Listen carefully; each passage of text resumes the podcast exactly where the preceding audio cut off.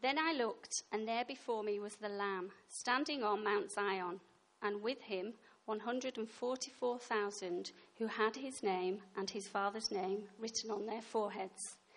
And I heard a sound from heaven like the roar of rushing waters and like a loud peal of thunder. The sound I heard was like that of harpists playing their harps. And they sang a new song before the throne and before the four living creatures and the elders. No one could hear the song except the one thousand four hundred and four, uh, sorry, one, one hundred forty-four thousand who had been redeemed from the earth. These are those who did not defile themselves with women, for they remained virgins. They follow the Lamb wherever he goes. They were purchased from among mankind and offered as firstfruits to God and the Lamb. No lie was found in their mouths. They are blameless. Then I saw another angel flying in midair, and he had the eternal gospel to proclaim to those who live on the earth, to every nation, tribe, language, and people. He said in a loud voice, "Fear God and give him glory, because the hour of his judgment has come. Worship him who made the heavens, the earth, the sea, and the springs of water." A second angel followed and said, "Fallen, fallen is Babylon the Great, which made all the nations drink the maddening wine of her adulteries." A third angel followed them and said in a loud voice, "If anyone worships the beast and its image and receives its mark on their forehead or on their hand, they too will drink the wine of God's fury, which has been poured full strength into the cup of his wrath. They will be tormented with burning sulfur in the presence of the holy angels and of the Lamb. And the smoke of their torment will rise forever and ever. There will be no rest, day or night, for those who worship the beast and its image, or for anyone who receives the mark of its name. This calls for patient endurance on the part of the people of God, who keeps his commands and remain faithful to Jesus." Then I heard a voice from heaven say, "Write this: Blessed are the dead who die in the Lord from now on. Yes, says the Spirit, they will rest from their labour, for their deeds will follow them."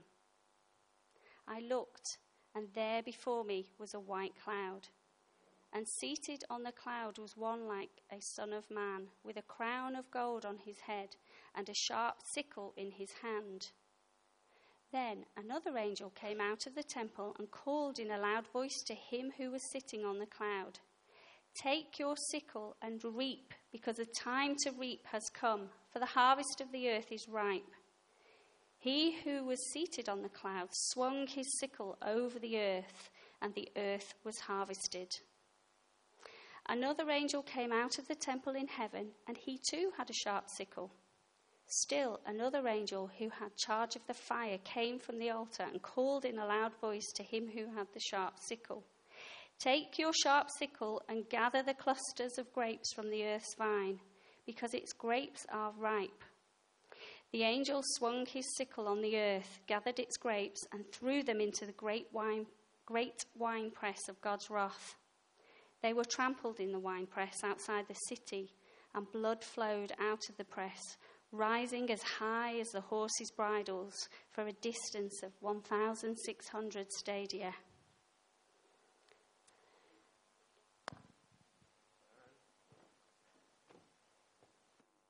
Thank you. Had my welcome. Sorry, I was a bit late. Blew another air hose on the Pajero, but I'm here. It's good. Hope I didn't miss anything too, too important. Now, I wonder, you can share this as we uh, uh, enjoy our early lunch together, but what's the most, I don't know, audacious or outrageous thing you've ever done, you know? You've had a moment and you've had, you've uh, done something outrageous or audacious. I just want to play this and uh, see if you can oh, tell yeah, me... Yeah. Hey, Mister President, do you think the Cubs will win? I feel very confident. I think Kershaw is a great, great pitcher, but uh, we got too many sticks. We got too many sticks. Really? Yeah. And at home, on our crowd, the weather. Yeah. We also, you get a little bit of autumn in Chicago. You don't get that in Los Angeles. Trees just die in Los Angeles. In, uh, in Illinois, they flourish. They they perform. They show the magic and beauty of nature. Cool. So who's that? Bill Murray, where is he? I missed all that. The Chicago Cubs. Where, where is he? What? Yeah. So this is that was. Uh, he went in there to receive a reward for something else, and while he was in there, the Chicago Bulls made it into Cubs. Wasn't it Chicago Cubs? You get it mixed up here. They. Uh, I don't follow baseball at all, but um, they made it into the playoffs.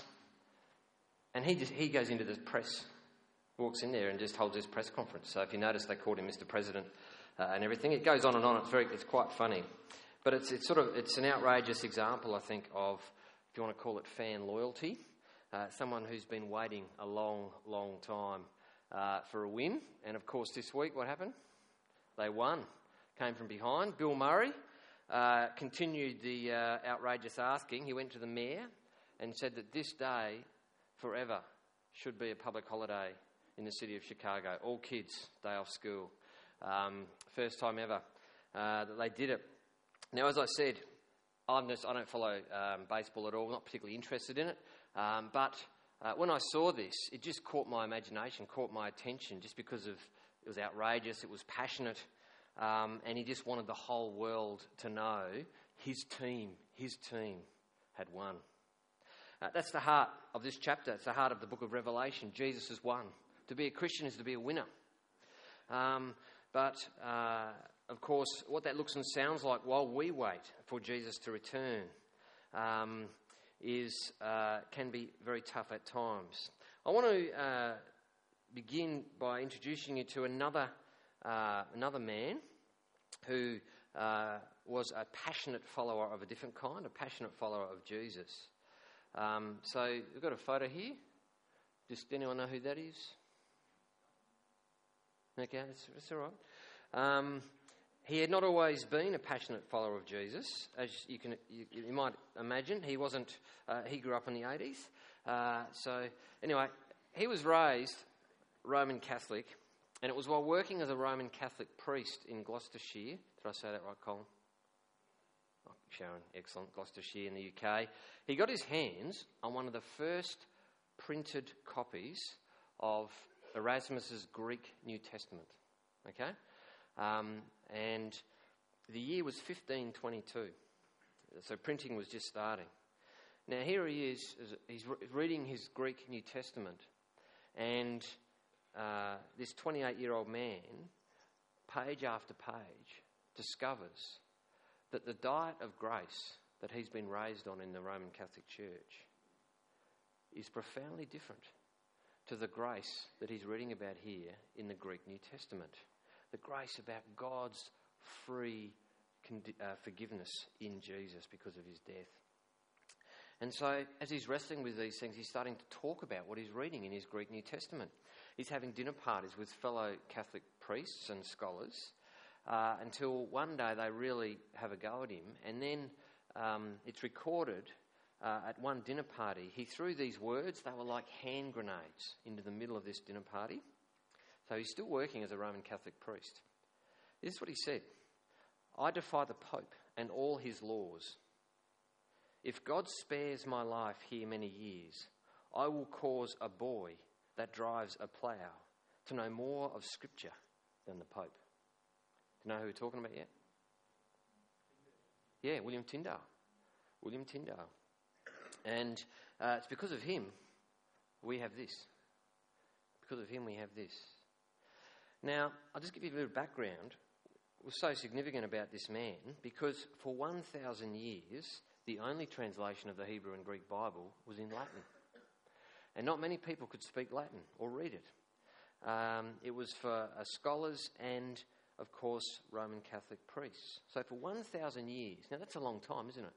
For one thousand years, people on planet Earth, um, were, the, the Bible was inaccessible to them, except um, if it was explained to them by a priest or a scholar.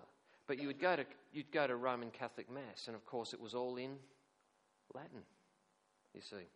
and it's still that way in some places today.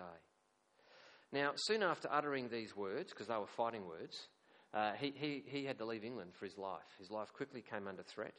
And so he found his way to a town called Worms in Germany.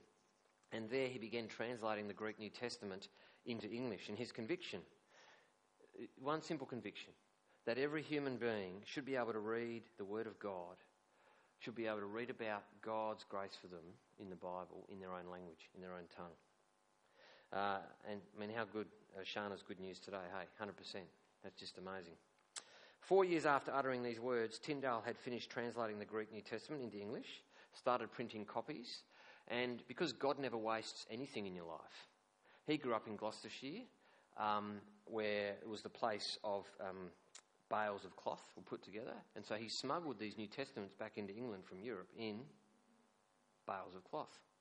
And that's how we got three thousand copies into England in the first year. Uh, now, King Henry the Eighth was angry. His advisors were angry. His chief advisor was profoundly uh, Roman Catholic in his in his teaching. Um, anything that promoted Luther's Reformation teachings, they hated. It was found. It was burnt. Um, but in fifteen thirty-one, the year fifteen thirty-one, the king's advisor Um, commissioned a merchant, a man called Stephen Vaughan, to go and find Tyndale in Europe and deliver a letter from the king. He finally found Tyndale, and in a letter that was written back to the king's advisor, he wrote about Tyndale after spending some days with him.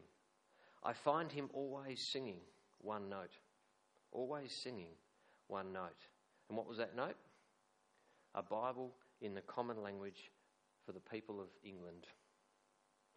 Now, uh, seven years by this time, Tyndale had been away from family, from friends, not allowed to return home um, because he had to leave in such a hurry.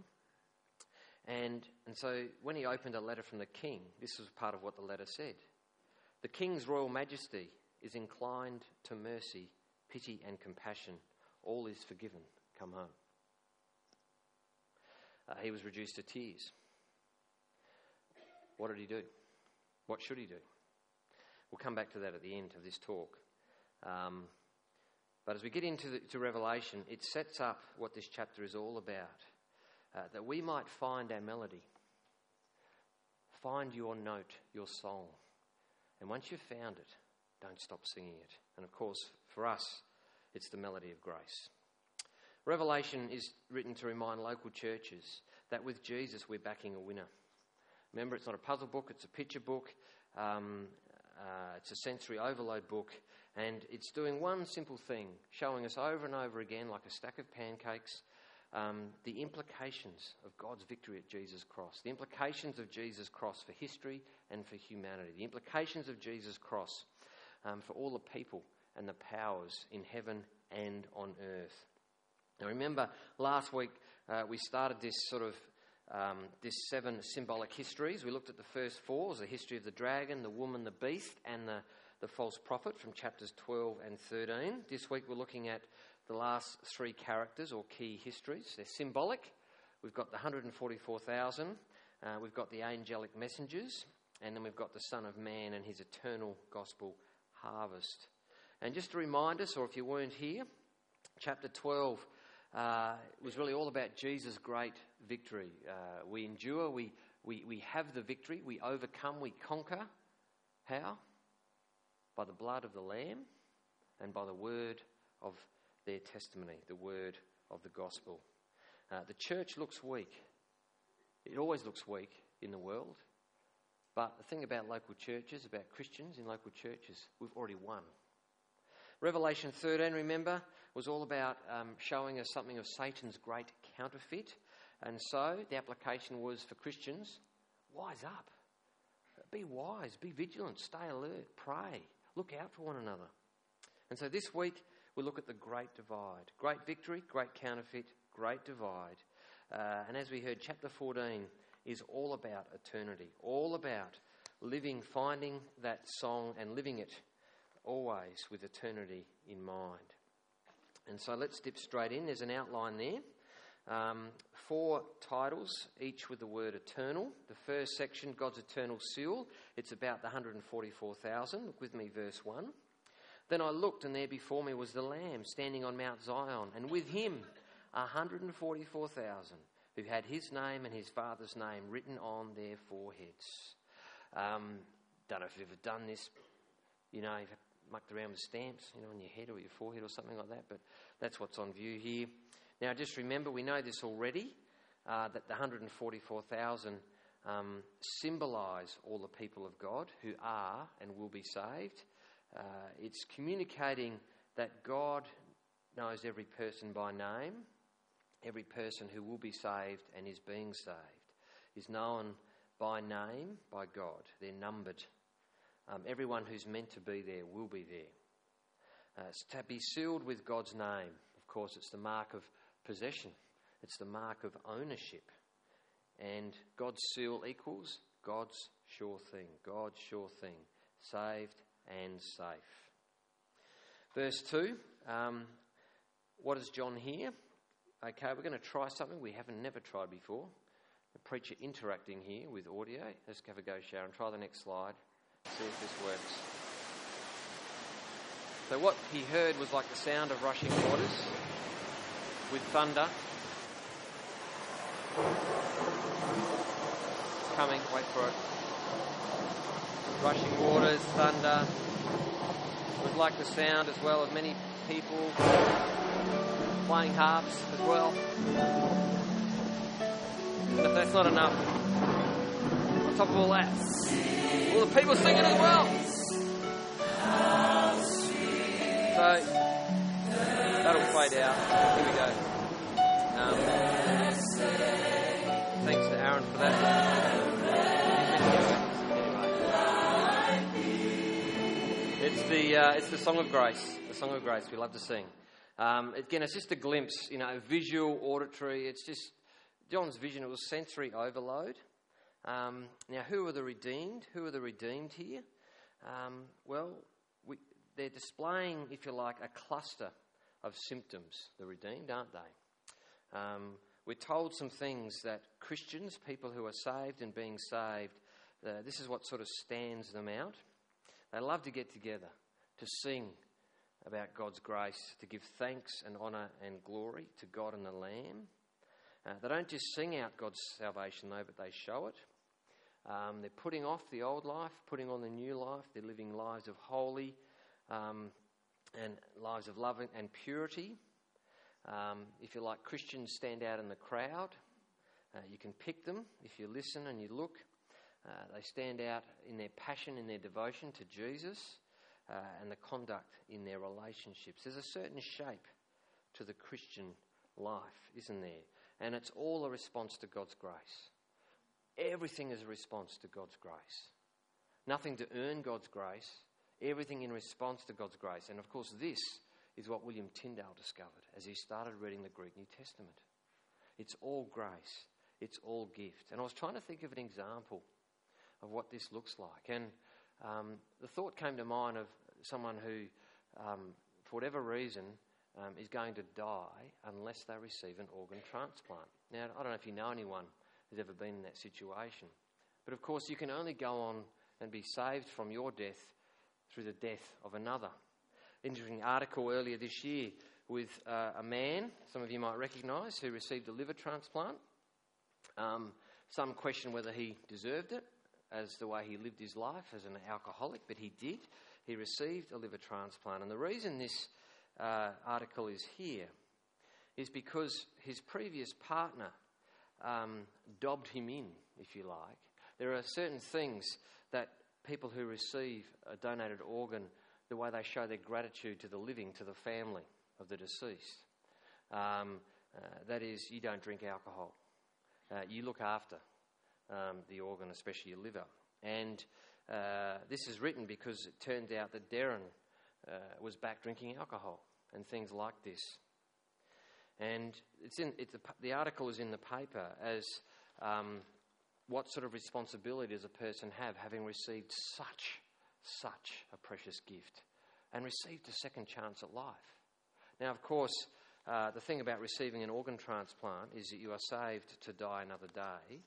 Um, and it doesn't change um, that death that we all need to confront and wrestle with and where we will spend eternity. But this is here to remind us of the gift we have and what it means for us to live as Christ's people in response to that grace, in response to being saved, to being with God and with the Lamb. Now let me say, of course, as we look out, and um, it's it's not ours to sort of second guess, you know, you're saved, you're not, you know, to go around pronouncing judgments of where people may or may not be in their relationship to Jesus. Um, God can do that because he can see into people's hearts. Uh, he can see the future from the beginning. Um, but what Jesus does in the Bible here in Revelation and in this chapter is he's always just telling it as it is, isn't it? He just tells it as it is. That is, he's always wanting to confront us um, with the ultimate issues that we might know so we can make wise choices. Um, confronting us with the ultimate issues, because ultimate issues surely should be what dominate and control our lives. And how vivid um, is the great divide between the redeemed and the not yet. Um, we would have heard here, there's some pretty confronting stuff in this chapter, isn't there? Uh, Jesus tells it as it is. The redeemed and those who currently aren't, and what will happen if they're not. And so I want to just take our eyes down to point three, God's eternal divide. God's eternal divide. I could have called that point God's eternal judgment.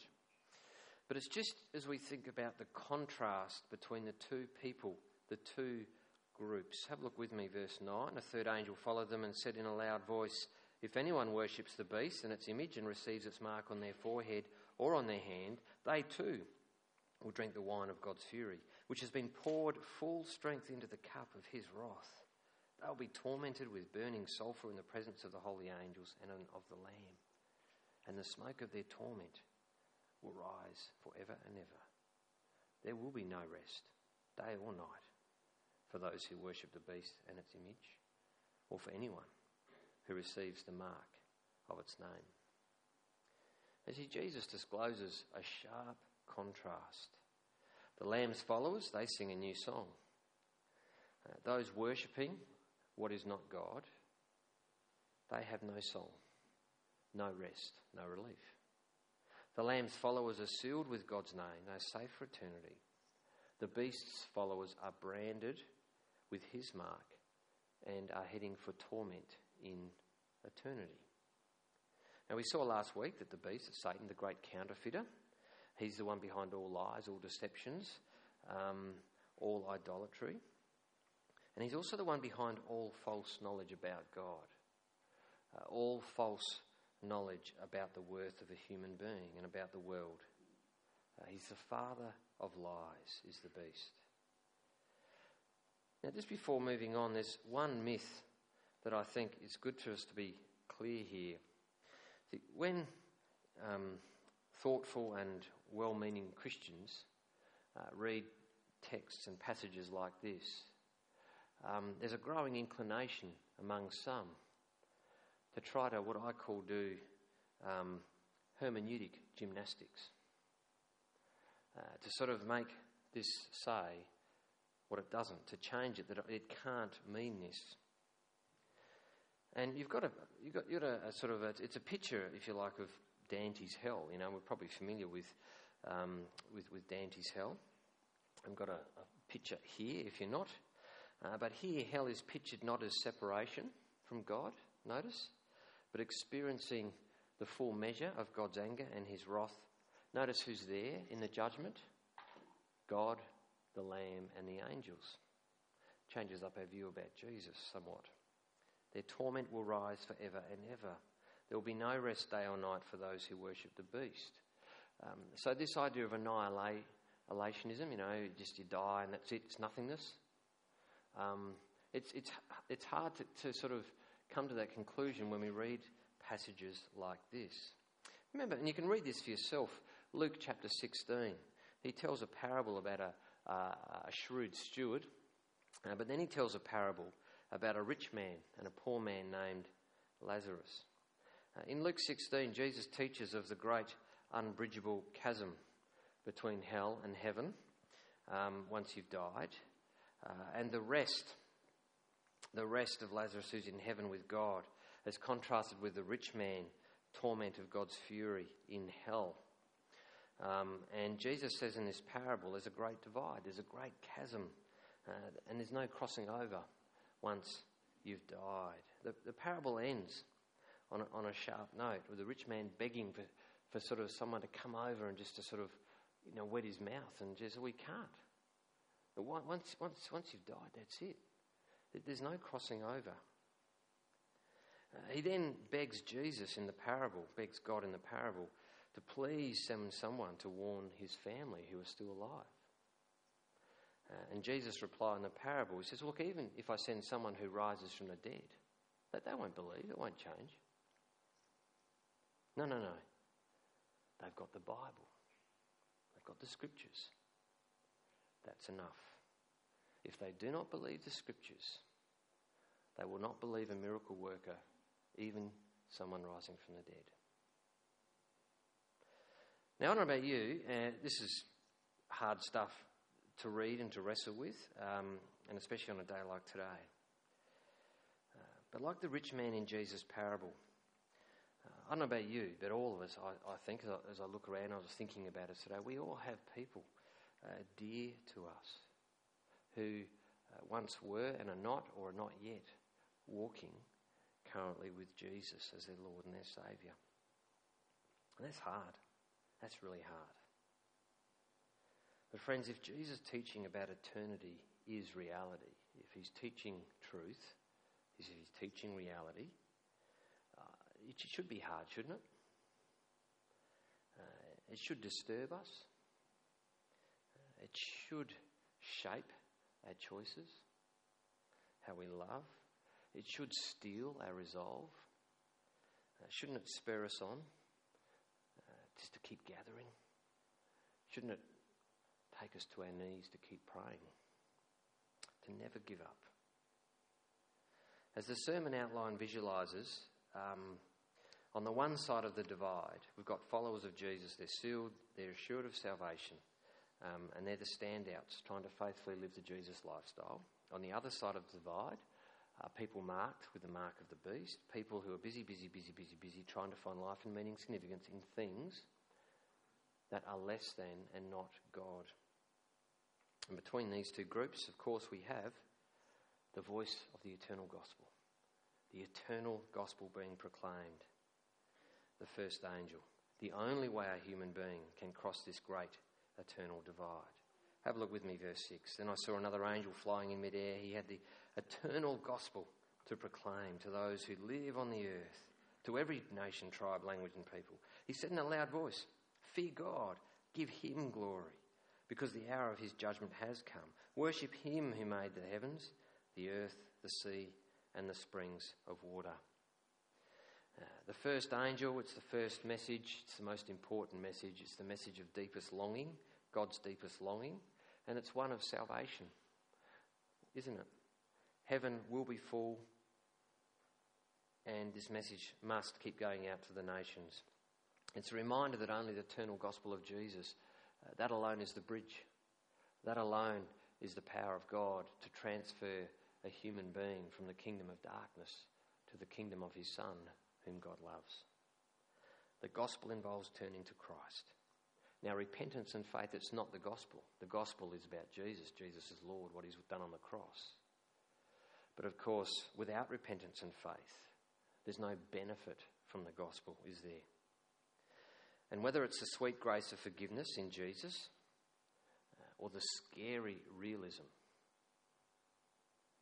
of God's eternal judgment in Jesus, I think why both of these things are here side by side is because God in his love is willing to do anything to get people's attention. Some people, like drawing blood, are sort of, you know, drawn to Jesus through the sweetness of his grace. But there are some people who need to be scared into the kingdom. They need to know what's coming. Fear God and give him the glory. And it's, as I said, to every language group, every tribe and nation. Um, I should just let you know at this point, Hosea has had to go back to Sydney for three months to work, to earn money. He's been accepted into Bible College of South Australia. He'll be back in um, uh, in February, but that's why he's not here. But I was thinking, and I'll probably miss some people, but we've got England, Canada, France, U S, Papua New Guinea, Malaysia, Philippines, Singapore, China, Kenya, South Africa. We've even got New Zealanders here, haven't we? Yeah, we do. Yeah. Um, uh, God's gathering the nations right here. It's what he's doing everywhere, you know, in local churches. Um, it's all right, Paul and I have got this relationship. Anyway, um, can anyone remember who this is? We've got a photo, Sharon. Is it, is it there? Well, it's hard to see. That girl on the right. Lisa, yeah. Lisa Laurent. Um, now, I want to share something beautiful that happened uh, last week. Um, Ella, Ella was Skyping Lisa to practice her French. Um, and she had a French oral exam last week. And at the end, Lisa goes, "Can I pray for you?" And so she prayed for Ella in French. And this girl, non-Christian parents, her closest connection with a with church was her Roman Catholic grandmother going um, a few times to, to church with her, being scared out of her wits because of death. Um, she comes to um, has this has Ella come and uh, live with her, um, where she gets exposed to and witnessed to about Jesus. She comes out here with many many questions. Lives with us, and of course, it's because of all of you. It's how God used his family here, the way she was loved, your witness, your salt, your light. Um, that just before she left, she made a public declaration of faith at T B E um, and is continuing to try to go on with her new faith. She discovered God's grace. And that's how it happens. Isn't it beautiful? God's bringing the nations always to us. In my letter, I've written about Christopher Wright. He sums it up in his book, The Mission of God. He says this about the local church. It's not so much the case that God has a mission for his church in the world. We might, yeah, we do have that quote here, great. Uh, mission for his church in the world, as God has a church for his mission in the world. Mission was not made for the church. The church was made for mission, God's mission. And of course, how did the gospel start? Jesus doesn't just call people to follow him, but to come and fish with him, doesn't he? Fish for people. To become a Christian is to be automatically commissioned as a fisher of people with Jesus. Brings us lastly to God's eternal harvest. Verse fourteen, verse fourteen, God's eternal harvest. I looked, and there before me was a white cloud, and seated on the cloud was one like a son of man, with a crown of gold on his head and a sharp sickle in his hand. Uh, who is the one like a son of man? Jesus. Uh, he's seated. He's got a golden crown, uh, imagery that he has all authority and power in heaven and on earth to save and to judge. Uh, we heard two harvests. We heard a harvest of grain and a harvest of grapes. That's a picture from Joel chapter three. Joel chapter three. Like two sides of the one coin, they're two aspects of the one judgment. Um, there's one gospel, one Jesus, the judge who's the saviour, the saviour who's the judge. The grain is the harvest of people who've chosen Jesus in their lifetime. The grapes are those who have resisted and refused to turn to Jesus. Uh, again, powerful imagery, isn't it? The finish off, it's really confronting. It, it, the chapter finishes on, on a note of that great divide. Uh, and it, it, this is the great divide that will be revealed when Jesus returns. It's a stark picture of the choice every human being always has and faces, a stark picture of two eternal destinies. I just want to draw your attention, though, down to verse fifteen, the second half. Take your sickle and reap, because the time to reap has come, for the harvest of the earth is ripe. Now, Jesus said those words before, hasn't he? I've got here from Matthew chapter nine. When Jesus saw the crowds, he had compassion on them because they were harassed and helpless like sheep without a shepherd. Then he said to his disciples, "The harvest is plentiful, but the workers are few. Ask the Lord of the harvest, therefore, to send out workers into his harvest field." The harvest is plentiful. The harvest is white, ripe. It's, it's the same image, the same language. That is, there's a sense that The future is brought forward in Jesus' cross. It's been brought forward in the gospel. That future, that divide is brought forward whenever we hold out the gospel to someone. They've got a choice always of how they can respond. And look, the Lord of the harvest is hearing and answering our prayers when it comes to gospel workers. Uh, we're sending on, we're sending out Tim and Chantel, Jamie and Asia and Shana, uh, which is just phenomenal. God's kindness, we had the highest quota of people to C V this year. Um, all people coming back enthused and shaped by God's grace and wanting to step up and serve even more. And you read the document here, read the vision document, and please take the time to do that. Uh, for me, the really exciting stories of grace in one sense are the Pams and the Robins and the Grahams and the Stephens and others who are just being enlivened to serve in other ways, in new ways, in deeper ways, in response to God's grace. Look, the takeaway question, I think, from this chapter, and it's a helpful question, I think, um, for a day like today, as we think about next year and beyond for us, is have you determined to live with eternity in mind yet?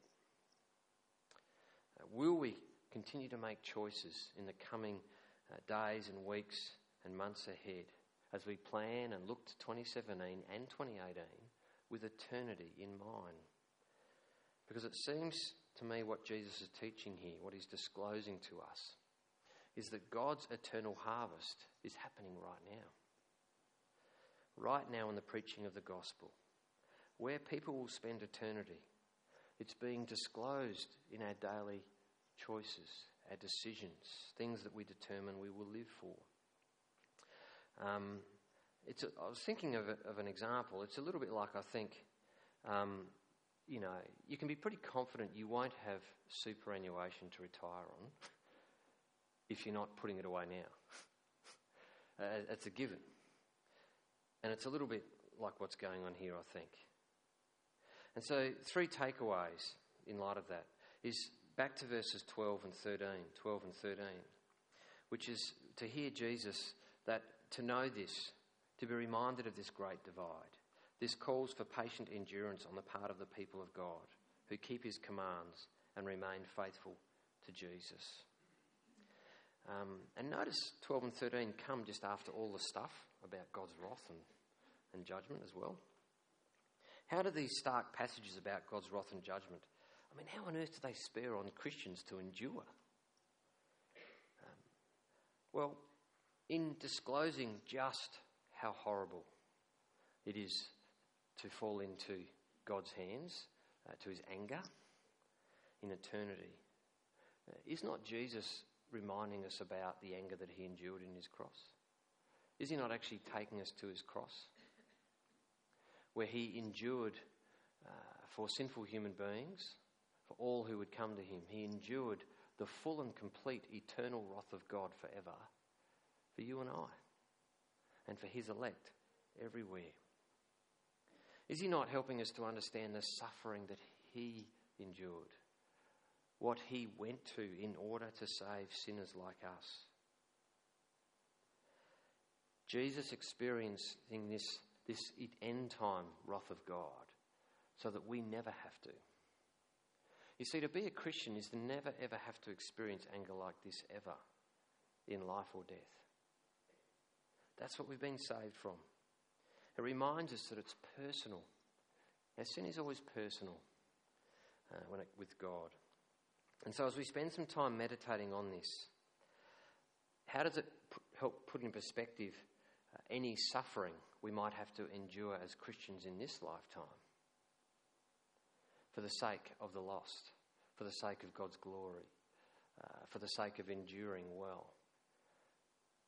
Surely it pales into insignificance when we look at the suffering of the cross. It helps us begin to see how it is Christians who've gone before us were able to endure with all joy in believing for the sake of others. Have a read of Acts sixteen. Luke sixteen, Acts chapter sixteen. Remember Paul and Silas get beaten with rods. So they just converted Lydia, a slave. The owners are angry. Get beaten with rods, rod, uh, rod, rods. Thrown into prison, into like confinement, put in stocks. um, and it's midnight, and we're told they're singing hymns and praying. Uh, and then God releases them, and, and more people get saved. The jailer gets saved. But um, how does it help us understand? It's only as we look and consider the great divide and what Jesus endured on the cross. It's all about the cross. We've got to keep coming back to the cross, uh, drilling deeper into all that God has done there for us, for that grace. And so the second takeaway verse is verse thirteen. Then I heard a voice from heaven say, "Write this, blessed are the dead who die in the Lord from now on. Yes, says the Spirit, they will rest from their labour, for their deeds will follow them. Blessed are the dead who die in the Lord from now on. Your deeds will follow you." Now remember, there are seven beatitudes, seven blessings in the book of Revelation. But it brings us back to Tyndale, always singing one note. He was moved to tears by the king to come home. What did he do? Well, he held firm to his gospel convictions, and he sounded off his one note again. I'll give myself up to the king if he will authorise a vernacular English Bible from the original language for the people. The king refused. Tyndale never went home. Uh, three years later, uh, they sent some assassins. They found him. They killed him in Europe. By fifteen thirty-four, uh, Tyndale had revised his translation because he'd read the Hebrew as well. Uh, that had informed his Greek, uh, and if this is what um, people say about that fifteen thirty-four translation. If Tyndale was always singing one note, a Bible in the language of the people, then his fifteen thirty-four New Testament was the crescendo of the song of his life. Uh, as I said, um, he was killed, um, and you think how his deeds followed him was because of him. Uh, England got the Bible in their own language. The Reformation came to English, to, to England. It's came, uh, has come to the world. Uh, he's died to himself, died to those nostalgic longings to go home, stretched those relationships for the sake of bringing the gospel to others. And I think the question that Tyndale asks of us is, what is your melody? What are you living for? What's your song? What do you want to be remembered for? When you die, what deeds will follow you? And so how will you respond to God's grace this year and the next as we look to start a new church? We know the story of John Newton, slave trader, saved in the belly of a uh, slave ship in a storm, saved by grace to go on and serve in the most astounding ways in response to God's grace. Um, up the back, you'll see some books, which please take one if you'd like to. Uh, with young people and our trainees, we... we giving them all these All for the Kingdom books, booklets, and what they are is a, is a really little exercise book to help people who want to think more deeply about how to live their lives well in response to God's grace. And um, it, it started with what John Newton did. Um, John Newton, he decided to set aside six weeks on his thirty-third birthday just to read the Bible a bit more, to pray, talk to people, and journal what God's grace meant to him, and how, whether he should go into full-time ministry or not, and how he should respond to God's grace. And this book is not just for people like full-time gospel workers. Um, it says very clearly uh, over and over again that to not go into full-time gospel work is not to be a second-class Christian. The Bible never, ever says that. Just that some people should be set aside by God's people into full-time ministry. And there are some really helpful practical exercises in this. Um, it asks questions like, uh, what does God say about ministry? Um, how am I wired? Where do I plug in? What opportunities are there? Uh, what does my pastor think? My peers? People who I minister to? Uh, where to from here? It's got a helpful little ministry plan in the back. Uh, but what I wanted to bring to your attention, which, which is something that I think we can remember and jot these down in the back, um, is others have thought about this.